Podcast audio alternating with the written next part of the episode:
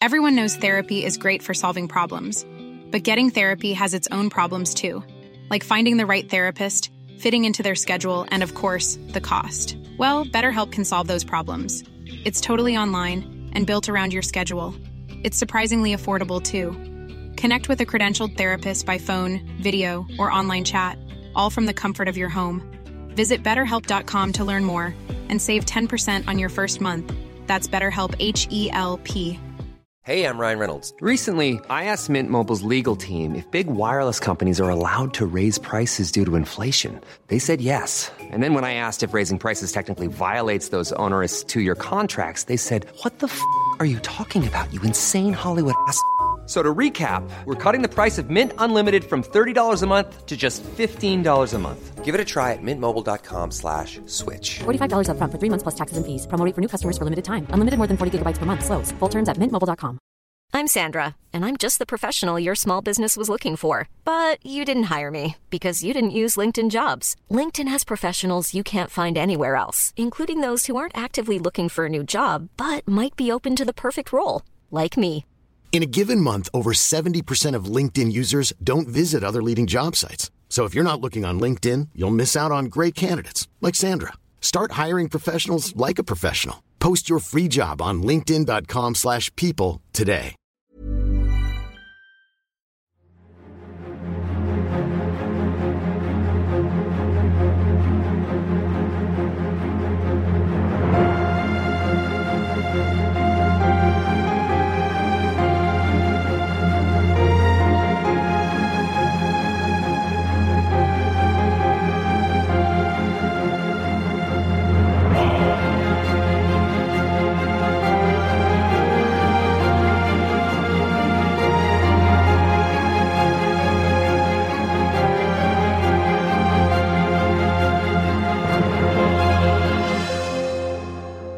سلام و درود به همراهان عزیز پادکست رخ. به پادکست خودتون خوش اومدید. اینجا من امیر سودبخش هر بار داستان زندگی کسانی رو روایت می کنم که قسمتی از تاریخ ایران یا جهان رو رقم زدن. تو این قسمت رفتیم سراغ کسی که به خاطر خدماتش به جامعه نابینایان در تمام دنیا مورد احترامه و ازش به نیکی یاد میشه. اپیزود شماره 36 به نام لویی داستان زندگی لویی بریل.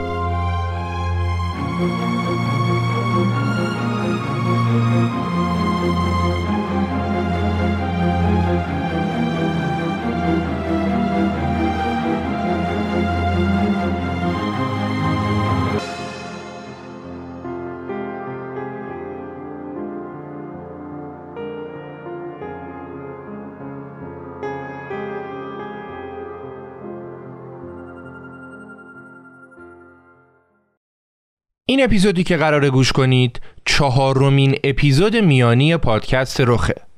همونطور که می‌دونید فرق بین اپیزودهای میانی با بقیه اپیزودها فقط در اینه که شخصیتهای اپیزودهای میانی یا فراز و نشیبهای زندگیشون کمتره و یا اینکه اطلاعات خیلی کمی راجع به زندگیشون هست. پس بنابراین طول مدت زمان اپیزودشون هم کوتاهتره. فقط همین. وگرنه از لحاظ تأثیرگذاری در تاریخ تو هیته کاری خودشون فرقی با بقیه نداره. داستان زندگی لوی بریل رو خیلی وقته که تو رخ می‌خواستیم کار کنیم. و راستش موقعی که اپیزود داستان زندگی رودکی شاعر نابینا رو کار کردیم توی یکی از دوره همی های مجازی که با انجمن نابینایان داشتم به بچه هاشون قول دادم که اپیزود بریل رو تو برنامه های پادکست رخ می‌ذارم و در آینده روش کار می‌کنم. ولی دلیل اصلی این که الان رفتیم سراغ این اپیزود و زمان ساختش رو جلو انداختیم در حقیقت پیشنهاد برند دوست داشتنی میهن بود. تیم مسئولیت اجتماعی میهن اومدن پیشنهاد دادن که بیایم به کمک هم داستان زندگی بری رو کار کنیم و تو روز تولدش که امروز باشه اونو منتشر کنیم و به شما بیشتر معرفیش کنیم و بگیم با کارهایی که در زندگیش کرده چه کمکی به نابینایان عزیزمون کرده. و خب منم با کمال میل قبول کردم.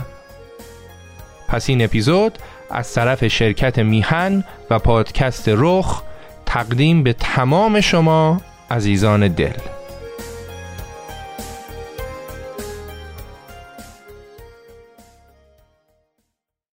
چهارم ژانویه سال 1809 یعنی دقیقاً 213 سال پیش در چنین روزی توی یکی از روستاهای نزدیک پاریس توی خانواده فقیر پسری به دنیا آمد که زندگی نابینایان رو به قبل و بعد از خودش تقسیم کرد. کسی که با هوش و نبوغش تونست سیستمی رو طراحی کنه که نابیناها به کمک اون بتونن با وجود تاریک بودن چشماشون بخونن و بنویسن. لوی بریل. لوی پسر تحتقاری سیمون رن بریل و همسرش مونیک بود. اونا بجز لوی دو تا دختر و یه پسر دیگه هم داشتن. ولی چون اختلاف سنی لوی با برادر خواهرش زیاد بود پدرش علاقه خاصی به اون داشت. تحتقاری بود دیگه. پدرش می‌گفت این بچه وقتی پیر بشم اسای دستم میشه. لوی از همون بچگی حسابی کنجکاو و شیطون بود. از اون بچه ها که اگه یه لحظه ازشون غافل بشی حتما یه خرابکاری می‌کنن و به یه چیزی دست می‌زنن. اگه می‌رفت تو آشپزخونه قابلمه و مایتابه و کاسه و بشخاب و هر که دم دستش بود و میریخ بیرون. اگه تو اتاقای خونه بود می‌رفت سر وقت کشوها و کماتها و اونا رو به هم میریخ می‌خواست از هر چیزی سر در بیاره. سیمون پدر لویی یه چرمدوزی داشت و تو کار ساخت زین اسب بود. گاهی هم سیمون لویی رو با خودش می‌برد به کارگاه چرمدوزیش تا لویی سرگرم شه. البته همیشه حواسش بود که بچه نره سراغ وسایل و ابزاری که اونجا بود و یه وقت خدایی نکرده بلایی سر خودش نیاره. ولی یه روز وقتی که لویی فقط سه سالش بود اتفاقی که نباید بیفته افتاد. اون روز سیمون داشت با یکی از مشتریاش صحبت می‌کرد که لویی چشم پدرش رو دور دید و یه درفش مخصوص بریدن چم رو برداشت. لویی داشت سعی می‌کرد درفش رو فرو کنه تو چرمی که جلوش بود که یهو نوک درفش یا حالا یه تیکه تیز از چرم فرو رفت تو یکی از چشماش و فریاد بچه بلند شد. سیمون سراسیمه اومد و دید صورت بچه غرق خونه. با عجله بردش پیش تنها دکتری که تو روستاشون داشتن و گفت که دکتر دستم به دامنت به داد بچم برس. دکتر بنده خدا هم یه نگاه به چشم بچه کرد و دید که اوضاع خیلی خرابه. بعدش هم فقط صورت بچه رو شست و چشمش رو پانسمان کرد و گفت از دست من کاری بر نمیاد. باید ببرینش پیش یه جراح تو شهر. سیمون دست پسرش رو گرفت و بردش به شهر. ولی متاسفانه جراح هم نتونستن چشم لویی رو درمان کنن و وضعیت چشم لویی هر روز بدتر می‌شد. تا اینکه عفونت زخمش اونقدر شدید شد که به اون یکی چشمش هم سرایت کرد و کم کم قرنیه هر دو تا چشم از بین رفت. بالاخره تقریبا دو سال بعد از اون روز کذایی تو کارگاه چرم لوی بریل تو پنج سالگی از هر دو چشم و برای همیشه نابینا شد. اون اونقدر کوچیک بود که هیچ درکی از کوری نداشت یه روز به مامانش گفت مامان پرنده ها کجان؟ چرا من صداشون میشنوم ولی خودشون رو نمی‌بینم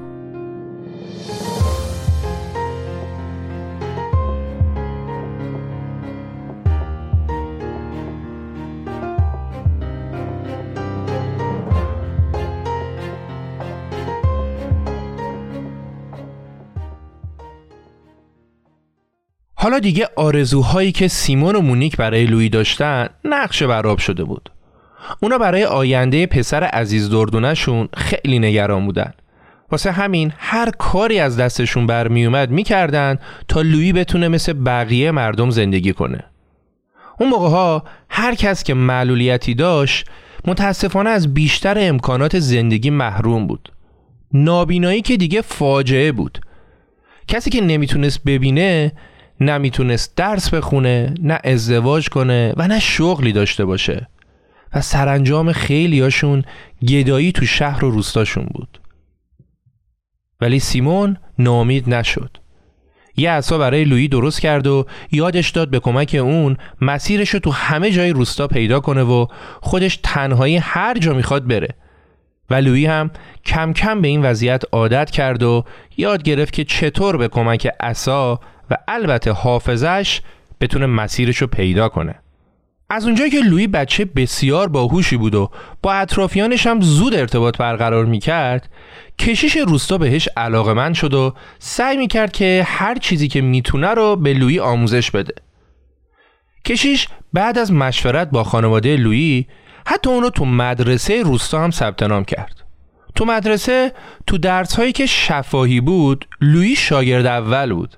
ولی وقتی کار به خوندن و نوشتن می‌رسید دیگه لویی کاری نمی‌تونست بکنه و ساکت میشست یه گوشه. تا ده سالگی لویی تو مدرسه روستاشون بود. ولی خب چون نمی‌تونست بخونه و بنویسه درس دادن بهش خیلی سخت بود و در نهایت فایده چندانی هم نداشت. تا اینکه معلم مدرسه و کشیش روستا که می‌دیدن این بچه با این هوشش داره حیف میشه به پدر و مادرش گفتن بیاید لویی رو بفرستید پاریس. بفرستینش مؤسسه سلطنتی نابینایان جوان. این مؤسسه اون موقع با 34 سال سابقه اولین مدرسه آموزش نابیناها تو دنیا بود و تو اون زمان می‌تونست بهترین جا برای لویی باشه. مشکل اینجا بود که شهریه مدرسه زیاد بود و پدر و مادر لویی توان پرداخت شهریه رو نداشتن. ولی خب شانس با لویی یار بود. چون که یکی از اشراف اون منطقه که قصرش در مجاورت روستای لویی بود داستان اونو شنیده بود و بعد از دیدن پسر بچه نابینای باهوش بهش علاقمند شده بود.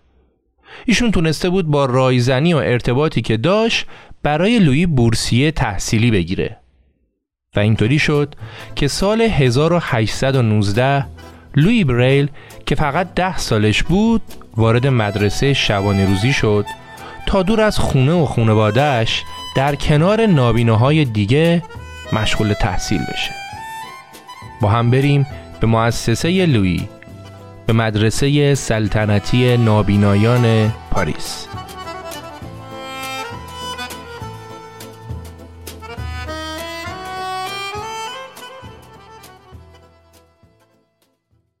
مؤسس مدرسه سلطنتی نابینایان پاریس شخصی بود به نام والنتین هاوی که بهتره با ایشون کمی بیشتر آشنا بشین. والنتین متخصص زبانشناسی بود و به چندین زبان مختلف کامل تسلط داشت و البته تو کارهای خیر هم خیلی فعال بود. اون یه مدت رو هم به عنوان مترجم لوی 16 هم پادشاه فرانسه کار کرده بود. والنتین خودش نابینا نبود ولی یه روز که داشت توی کافه نهار می‌خورد چند تا نابینا رو دید که داشتن تو خیابون ساز می‌زدن و میخوندن. و مردمی که اونجا بودن اونا رو دست انداخته بودن و اذیتشون می‌کردن. با دیدن این صحنه ها ولنتین خیلی ناراحت شد و همونجا تصمیم گرفت به نابیناها کمک کنه که زندگیشون آسونتر بشه. و از اون موقع به بعد بیشتر عمرش رو صرف همین کار کرد. بعد از تأسیس مدرسه مخصوص نابینایان ولنتین خطی رو طراحی کرد که نابیناها بتونن به کمک اون خوندن یاد بگیرن. البته خط که نه بیشتر حروف برجسته بود تا خط جدید. حروف مخصوص این خط رو اول با چوب درست می‌کردن ولی بعد اونا رو به صورت برجسته روی مقوا در آوردن یعنی هر حرف رو با مقوای برجسته درست می‌کردن تا نابیناها با دست کشیدن روی اونا تشخیص بدن که این چه حرفیه. و بعد با کنار هم قرار دادن حرفها کلمه رو حدس بزنن. یعنی خوندن از طریق لمس کردن.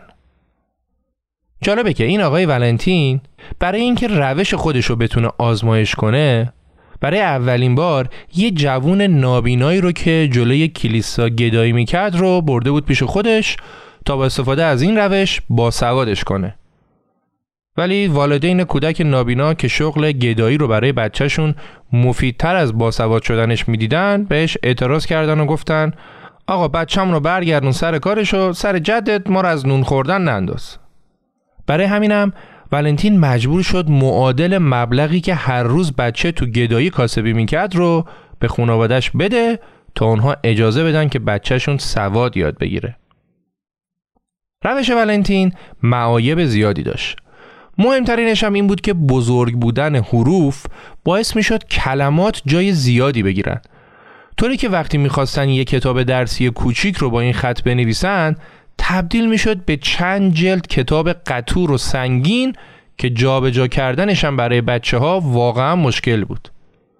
طراحی حروف و نوشتن کتاب به این روش واقعا کار سخت و زمانبری بود. واسه همینم فقط ده 15 تا از این کتابا نوشته شده بود و تازه بجز مدرسه این کتابا هیچ جای دیگه هم پیدا نمی‌شد. یه چیز مهم دیگه علاوه بر اینا هم این بود که فرد نابینا با این روش فقط می‌تونست بخونه ولی نمی‌تونست بنویسه. تا اینجا رو داشته باشید می‌خوایم یه دوری تو مدرسه بزنیم ببینیم محیط مدرسه چطوری بوده. مدرسه تو یکی از کسیفترین محله های پاریس بود و ساختمونش هم کهنه و نمدار بود. تو مدرسه به بچه ها خیلی سخت می‌گرفتن. چون بودجه مدرسه خیلی کم بود و اونا نمی‌تونستن به اندازه کافی پرسنل استخدام کنن واسه همین سعی می‌کردن نظم مدرسه رو با تنبیه و تهدید کنترل کنن. مدیریت مدرسه هم کاملا پادگانی بود. بچههایی که خطایی یا اشتباهی می‌کردن و کتک می‌زدن یا بهشون غذا نمی‌دادن و بچه باید فقط نون خشک و آب می‌خورد. یا اینکه اگه بچه ها خطایی می‌کردن بهشون اجازه نمی‌دادن برای تعطیلات برن خونشون برای هواخوری هم دانش آموزا فقط هفته یه بار می‌تونستن از ساختمون سرد و مرتوب مدرسه برن بیرون. تازه خب به دلیل نابینا بودن بچه ها این گردش ها دست جمعی بود. مسئولین مدرسه شاگردا رو با تناب به هم میبستن و یکی از معلما میبردشون توی باقی جایی که مثلا تفریح کنن. ولی لویی با همه این سختی ها اونقدر عاشق درس و کتاب بود که خیلی زود خوندن به روش ولنتین رو یاد گرفت و هر چی کتاب تو مدرسه داشتن هم خوند. هر کدوم چند بار خوند. و خب دیگه هیچی نداشت که بخونه. بعد از اون دیگه آموزش ها فقط شفاهی بودن و خبری از کتاب نبود. حالا یکی از این چیزهایی که لویی فقط از طریق شنیدن یاد می‌گرفت و شفاهی بود و بهش خیلی هم علاقه داشت موسیقی بود. که اتفاقا اون استعداد خوبی هم تو موسیقی داشت. البته مدرسه جای خاصی برای تدریس موسیقی نداشت. حتی پیانو رو هم گذاشته بودن وسط راپله و اونجا تو اون رفت آمد لویی باید تمرین هم می‌کرد. ولی با همه این کمبودها لوی ویولونسل و ارگ و پیانو رو خیلی خوب یاد گرفت و از اونجا که کاتولیک معتقدی هم بود بعدها تو چند تا از کلیساهای معروف پاریس نوازندگی هم کرد. اوایل که لوی یاد گرفته بود خودش کتاب بخونه خیلی شور و اشتیاق داشت و عاشق سیستم ولنتین شده بود ولی کم کم متوجه نقاط ضعف و مشکلاتش شد و به فکر اصلاحش افتاد لویی تو فکر طراحی سیستمی بود که خوندن و نوشتن رو برای همه اونایی که نمی‌بینن آسون و امکان پذیر کنه. اون تو همین فکرها بود که یه روز شخصی به نام سروان چارلز باربی دلاسر یکی از افسران ارتش اومد مدرسهشون تا طرحی رو که خودش برای خوندن و نوشتن نابیناها ابدا کرده بود رو ارائه بده. کسی که روش اون قرار بود در آینده نزدیک الهام بخش لویی برای طراحی خط بریل باشه. آقای جناب سروان موقعی که تو ارتش خدمت می‌کرد خیلی وقتا پیش میومد که نصف شبا پیغام یا دستوری از طرف فرمانده ها میومد و اون مجبور بود همون موقع از جاش پاشه شمی فانوسی چیزی پیدا کنه تا بتونه اون نامه یا فرمان رو بخونه. و چون این قضیه خیلی اذیتش می‌کرد اون اومد سیستمی رو طراحی کرد که ترکیبی از یه سری خط و نقطه های برجسته بود و با لمس این نقاط می‌شد دستورهای کوتاهی مثل فرمان عقب نشینی یا فرمان حمله رو خوند. تصور کنید که یک کاغذ یا مقوایی دستتون باشه که شما با لمس نقاط برجسته روی اون بتونید متوجه شید که توش چی نوشته. حالا چند تا فرمانم بیشتر نبود و حفظ کردنش خیلی کار سختی نبود. جناب سروان اسم این سیستم رو هم گذاشته بود نگارش شبانه چندین سال بعد وقتی که دیگه جناب سروان تو ارتش نبود یه روز به ذهنش رسید که این روش می‌تونه به درد افراد نابینا هم بخوره. بعد اون اومد تو طرحش یه سری تغییراتی داد و اسم سیستم جدید مخصوص نابینایان رو گذاشت نگارش شنیداری. قبلی نگارش شبانه بودین نگارش شنیداری. حالا تو این روش چطور می‌شد نوشت؟ جناب سروان اومد برای این کار از یک خطکشی که روش منافذ ریزی داشت استفاده کرد. فرد نابینا می‌تونست این خطکش رو بذاره روی کاغذی که می‌خواست روش بنویسه و قلم حکاکیش رو تو منافذ خطکش فرو ببره تا رو کاغذها سوراخهایی ایجاد بشه. این سوراخها برجستگیهایی به وجود می آوردن که هر کدومشون نشونه یه صدا بود و از کنار هم گذاشتن این صداها کلمه درست می شد. خب این روش ایرادهای اساسی هم داشت. یکیش این بود که املای درست کلمات تو این روش اهمیتی نداشت که حالا شاید تو نگاه اول خیلی هم مهم نباشه. ولی مهمتر از اون این بود که این روش برای اعداد علائم نقطه گذاری و نوتهای موسیقی یا خیلی چیزهای دیگه نشونه ای در نظر نگرفته بود. با این وجود وقتی جناب سروان طرحش رو توضیح می‌داد مدیر مدرسه انقدر خوشش اومد که قبول کرد از این طرح به عنوان روش مکمل برای آموزش بچه ها استفاده کنه. لوی بعد از آشنایی با این سیستم شروع کرد به کار کردن روی نقاط ضعف این روش تا بتونه اونو آسونتر و کاربردیتر کنه و بعد چند وقت هم پیشنهاداتش رو به مدیر ارائه داد. مدیر مؤسسه که حسابی تحت تاثیر نظرات لویی قرار گرفته بود با جناب سروان تماس گرفت و اونو دعوت کرد به مدرسه تا با لویی صحبت کنه و لویی پیشنهاداتش رو بهش ارائه بده. لویی که اون موقع فقط 15 سالش بود خیلی مسلط و با اعتماد به نفس روش جناب سروان رو نقد کرد و پیشنهاداتش هم برای برطرف کردن معایب این روش توضیح داد. جناب سروان که یه نظامی 50 60 ساله بود از گستاخی و حالا جسارت این بچه جغله عصبانی شد و هیچ کدوم از نظراتش رو برای اصلاح طرح قبول نکرد. هرچند که بعدها هر دوی این آدما از همدیگه و خطهایی که اختراع کرده بودن کلی تعریف و تمجید کردند. ولی خب تو اون دیدار خبری از تعریف و تمجید نبود. خوشبختانه مدیر مدرسه برخلاف جناب سروان با پیشنهادات لویی موافقت کرد و تصمیم گرفت تو مدرسه از روش لویی یا همون خط بریل که کاملتر و آسونتر از روش های قبلی بود استفاده کنه. اونم در حالی که طبق قوانین اون موقع تدریس با روش ولنتین اجباری بود. همون روش حروف برجسته قدیمی. حالا بریم سراغ خط بریل و ببینیم چطوری کار می‌کنه اگه نمی‌دونید خط بریل رو چطوری می‌خونن چیزی رو که الان می‌خوام بگم و سعی کنید تو ذهنتون تصویر سازی کنید Planning for your next trip? Elevate your travel style with Quince. Quince has all the jet-setting essentials you'll want for your next getaway, like European linen, premium luggage options, buttery soft Italian leather bags, and so much more. And it's all priced at 50 to 80% less than similar brands. Plus, Quince only works with factories that use safe and ethical manufacturing practices. Pack your bags with high-quality essentials you'll be wearing for vacations to come with Quince. Go to quince.com slash trip for free shipping and 365-day returns. Everyone knows therapy is great for solving problems, but getting therapy has its own problems too, like finding the right therapist, fitting into their schedule, and of course, the cost. Well, BetterHelp can solve those problems. It's totally online and built around your schedule. It's surprisingly affordable too. Connect with a credentialed therapist by phone, video, or online chat, all from the comfort of your home. Visit betterhelp.com to learn more and save 10% on your first month. That's BetterHelp H E L P. فرض کنید روی یه صفحه مقوایی 6 تا نقطه وجود داره. دو تا بالا، دو تا وسط، دو تا هم پایین. یعنی میشه دو تا ستون و سه تا سطر. برای اینکه بهتر متوجه بشید هم به هر کدوم از این نقاط یه شماره میدیم. سه تا نقطه سمت چپ شماره هاشون به ترتیب از بالا به پایین بشه یک دو سه و سه تا نقطه سمت راست هم از بالا به پایین بشه چهار و پنج و شیش حالا اگه شما چشمتون رو ببندید و انگوشتتون رو روی این 6 تا نقطه بکشید و متوجه بشید که فقط نقطه شماره یک برجسته است و بقیه نقاط برجسته نیستن. یعنی شما حرف A رو دارید می‌خونید. یا اگه نقاط شماره یک و دو برجسته باشن شما حرف B رو دارید می‌خونید.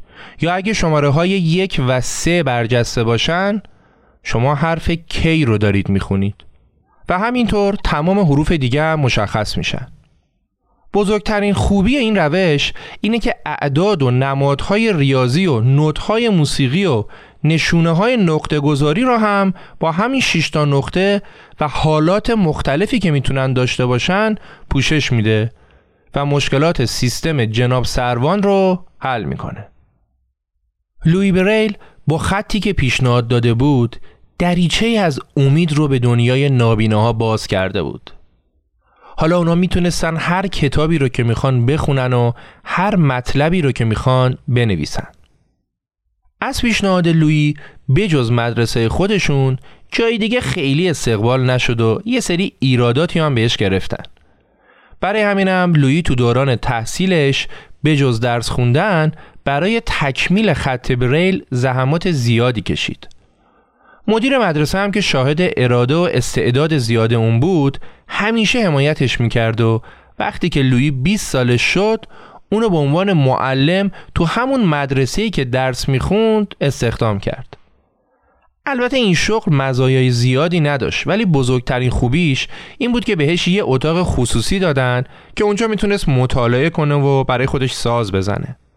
آقای مدیرم هواشو داشت. دعوتش می‌کرد خونهشون یا میبردش مهمونی و لویی تو مهمونی ها پشت پیانو میشست و قطعات بتوون و موتسارت و می‌زد و حسابی بهش خوش میگذشت. لویی روزها و شبها تو اتاقش به تحقیقات و مطالعاتش ادامه می‌داد تا شاید بتونه برای نابیناها کارهای بهتر دیگه هم بکنه تا اینکه موفق شد دستگاهی رو به اسم رافیگراف اختراع کنه که با استفاده از اون افراد بینا می‌تونستن نوشته های یه فرد نابینا رو بخونن البته طرز کار این دستگاه زیادی سخت و پیشیده بود واسه همین زیاد ازش استقبال نشد و بعدها با پیشرفت تکنولوژی ماشین تحریری ساخته شد که خواسته بریل رو انجام داد. این دستگاه مدل ساده شده و تکمیل شده دستگاه بریل بود. بعد از چند سال که لویی به عنوان معلم تو مدرسه کار می‌کرد مدیر مدرسه که پشتیبان لویی و خط بریل بود از سمتش برکنار شد. مدیر جدید یه آدم خشک و مقرراتی بود که از لویی و روش کار اون اصلا خوشش نمیومد و حال و حوصله ایده های جدید و کارهای نو را هم نداشت. مدیر جدید که اومد اون روش قدیمی ولنتین رو برای تدریس اجباری کرد و گفت دیگه کسی حق نداره از خط بریل استفاده کنه. دولت روش ولنتین رو به رسمیت می‌شناسه ما هم باید از همون روش استفاده کنیم. هر کی هم که مخالفت می‌کرد شدیداً تنبیه می‌شد. تحمل این وضعیت برای لویی خیلی سخت بود چون بجز فشارهای آقای مدیر یه مدت بود که لویی حال و احوال خوبی هم نداشت و دائم مریض بود وقتی دیگه مجبور شد بره دکتر دکتر تو همون ویزیت اول فهمید که بله لویی به سل مبتلا شده و محیط غیر بهداشتی و رطوبت ساختمون مدرسه هم باعث تشدید بیماری شده. با وجود بیماری سل باز هم لویی تمام تلاشش رو می کرد که ثابت کنه خط بریل بهتر از روش های قدیمیه. معاون مدیر مدرسه هم که آدم فهمیده و روشنی بود داشت کلی تلاش می‌کرد که بتونه به بریل کمک کنه و خط پیشنهادی اونو به عنوان مرجع خط نابینایان جا بندازه. مدیر مدرسه همون آقا ابوسه هم کل وقتشو گذاشته بود برای جابجایی ساختمون مدرسه و دیگه خیلی کاری به کارهای معاونش نداشت. تا اینکه بالاخره بعد از کلی تلاش معاون مهربون مدرسه موفق شد مسئولین آموزش دولت رو قانع کنه که خط بریل اصلاح شده لویی بهتر و کاربردی تر از تمام روش های دیگه است و باید این خط به عنوان خط رسمی نابینایان تو کشور تصویب و جایگزین خط ولنتین بشه. ساختمون جدید مدرسه تو سال 1843 افتتاح شد. یعنی وقتی که لوئیس 34 سالش بود. موقعی که بچه ها به مدرسه جدید اسباب کشی کردن دیگه تو مدرسه جدید این خط بریل بود که خط اصلی و رسمی شده بود و لویی به آرزوش رسیده بود ولی افسوس که رفتن به مدرسه تمیز و مرتب جدید هم نتونست به درمان لویی کمکی بکنه و چند سال بعد لویی بریل در چهل و سه سالگی به علت بیماری سل از دنیا رفت. اون زمان به خبر مرگ لویی هیچ واکنش خاصی نشون داده نشد. چون دنیا هنوز از معجزه‌ای که اون برای نابینایان کرده بود خبر نداشت. ولی امروز تو همه جای دنیا آدمای نابینا دارن به کمک بریل مثل باقی مردم مطالعه و تحصیل می‌کنن. از سال 1949 سازمان یونسکو داره خط بریل رو تو تمام دنیا رواج میده و تا حدود زیادی هم موفق شده. وقتی لوی زنده بود هیچ وقت ازش تقدیر نشد. ولی بعد از مرگش مقامات فرانسه تو سال 1952 تصمیم گرفتن جسدش رو از گورستان روستای محل تولدش به مقبره پنتئون پاریس که آرامگاه مشاهیر فرانسه است منتقل کنن و لویی رو اونجا با تشریفات رسمی دفنش کنن تا شاید اینطوری بتونن ازش تقدیری کرده باشن. البته به درخواست اهالی روستا دستهای لویی رو تو همون قبر قبلی گذاشتن بمونه تا مردمان اونجا هم یادگاری از قهرمانشون داشته باشن.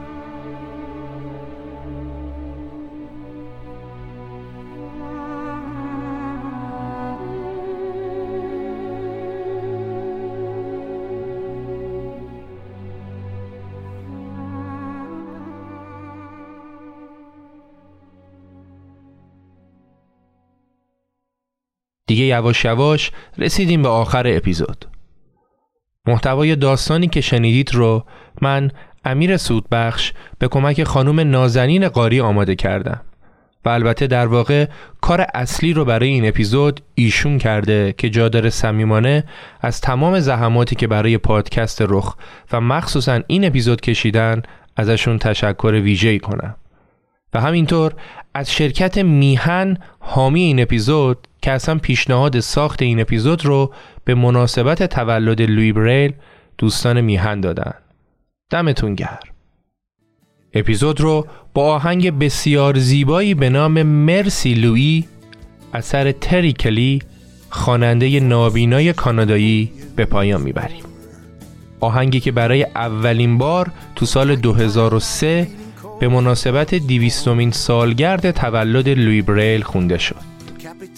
مرسی لوی و خدا نگهدار امیر سودبخش دیماه 1400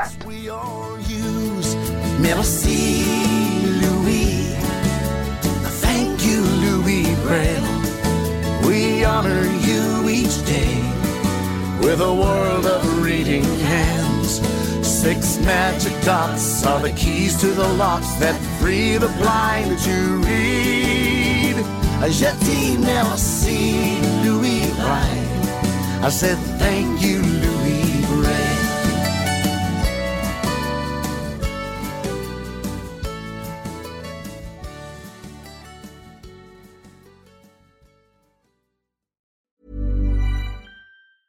Even when we're on a budget, we still deserve nice things. Quince is a place to scoop up stunning high-end goods for 50 to 80% less than similar brands. They have buttery soft cashmere sweaters starting at $50, luxurious Italian leather bags, and so much more. Plus, Quince only works with factories that use safe, ethical, and responsible manufacturing. Get the high-end goods you'll love without the high price tag with Quince. Go to quince.com/style for free shipping and 365-day returns.